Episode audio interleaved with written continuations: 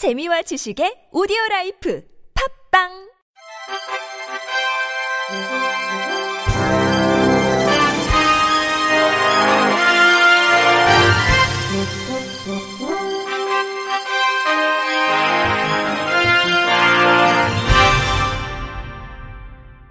청취자 여러분 안녕하십니까? 11월 6일 월요일 KBIC 뉴스입니다. 저소득 장애인의 의료비 지원 사업 내년도 예산이 올해보다 16.3%나 줄어든 것으로 나타났습니다.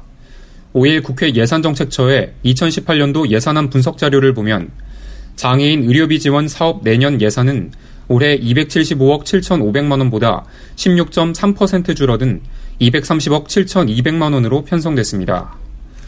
보건복지부는 1990년부터 생활이 어려운 저소득 장애인의 의료비 본인 부담금의 전부 또는 일부를 지원하는 사업을 시행하고 있습니다.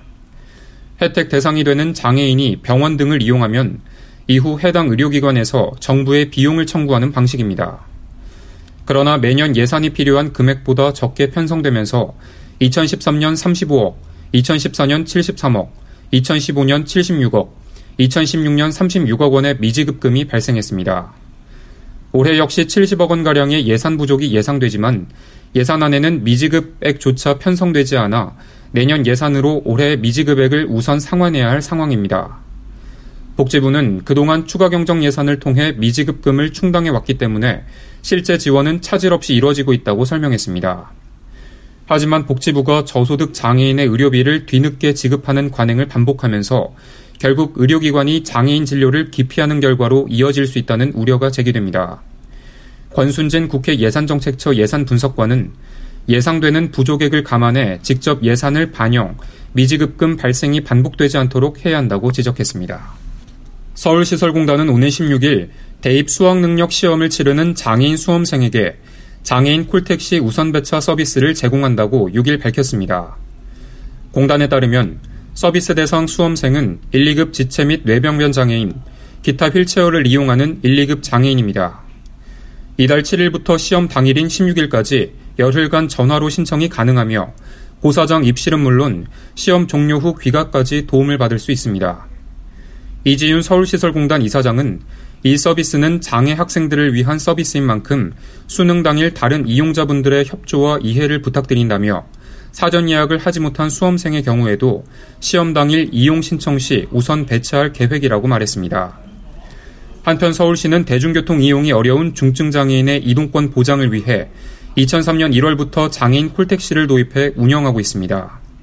현재 서울시의 장애인 콜택시는 총 487대입니다. 셀바스 헬스케어의 점자 정보 단말기 힘스 한손의 5가 미국 시각장애인 교육 시장에 성공적으로 진입했습니다. 3일 셀바스 헬스케어에 따르면 최근 미국 내 맹학교들이 세계 최초로 구글 GMS device 인증을 받은 힘스 한소네 5를 시각장애인용 교육기기로 채택했습니다. 한소네 5를 도입한 곳은 보스턴 소재 동부의 퍼킨스, 중부의 텍사스, 서부 캘리포니아 맹학교 등입니다. 미국 전체 42개 맹학교 중 20%가 한손의 5로 교체했다고 회사 측은 설명했습니다. 살바스 헬스케어는 올해 말까지 50% 이상의 미국 교육 시장에 진입하고 이를 통해 2017년 한 손의 매출액 100억 이상을 달성한다는 계획입니다. 유병탁 대표이사는 전 세계 시각장애인들이 필요한 교육을 용이하게 받을 수 있도록 지속적인 기술 개발에 힘쓸 것이라고 밝혔습니다. 삼성전자는 수원 첨단기술연수소에서 지난 4일 시각장애인 정보화 검색대회와 스마트폰 접근성 설명회 등을 개최했다고 밝혔습니다. 올해로 13회째를 맞은 삼성 애니컴 페스티벌에는 시각장애인 80여 명이 참가해 그동안 갈고 닦은 실력을 뽐냈습니다. 참가자들은 전맹부, 저시력부로 나뉘어 장애인 복지, 사회공헌, 일반 상식 분야 등에 관한 정보화 검색 능력을 겨뤘습니다. 삼성전자 스마트폰을 사용하고 있는 40명의 시각장애인을 대상으로 접근성 설명회도 열려 호응을 얻었습니다. 이와 별도로 정보화 교육센터에서 교육받은 시각장애인들의 수기를 공모해 선정한 애니컴 어워드 1명과 애니컴 챌린지 4명을 선정해 시상식도 진행했습니다. 송봉석 삼성전자 수원사회공헌센터 상무는 애니컴 페스티벌은 IT 강국 대한민국에서 시각장애인들이 당당한 미래주역으로 활동할 수 있는 인재를 양성하는 자리라며 앞으로도 시각장애인들의 사회적 장애 차별을 해소해 나갈 수 있도록 지원을 아끼지 않을 것이라고 전했습니다.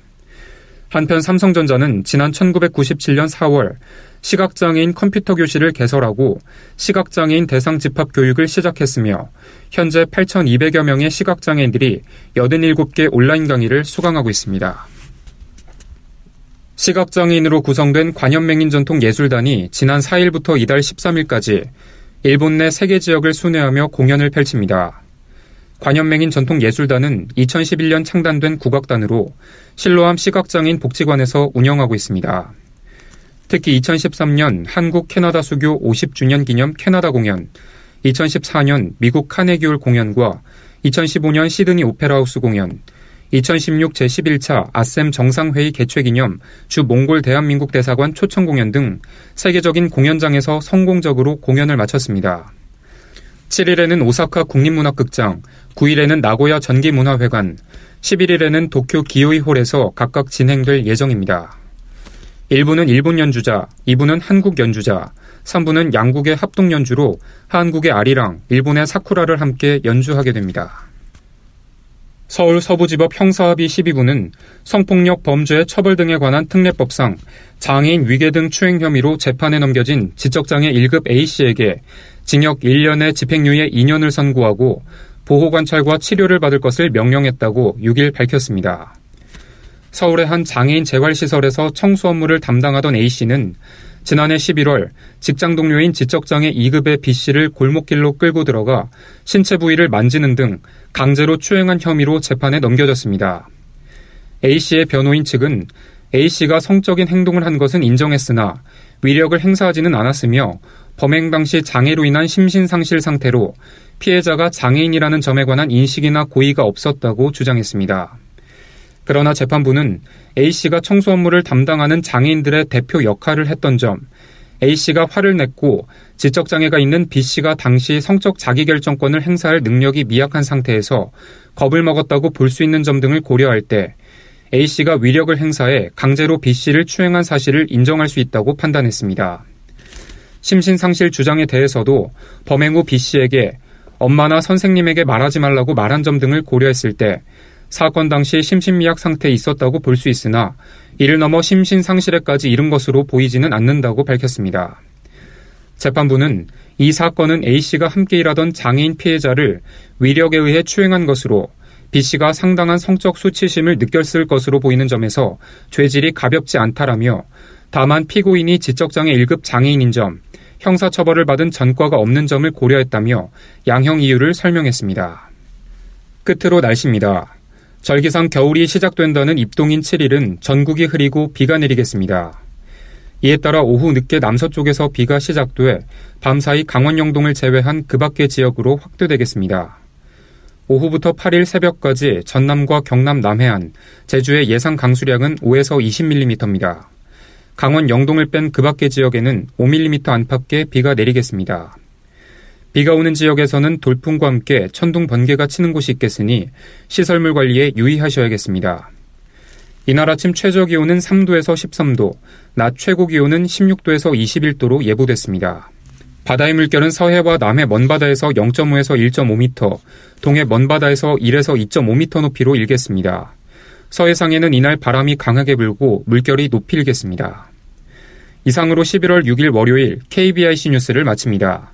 지금까지 제작의 안재영, 진행의 김규환이었습니다. 고맙습니다. KBIC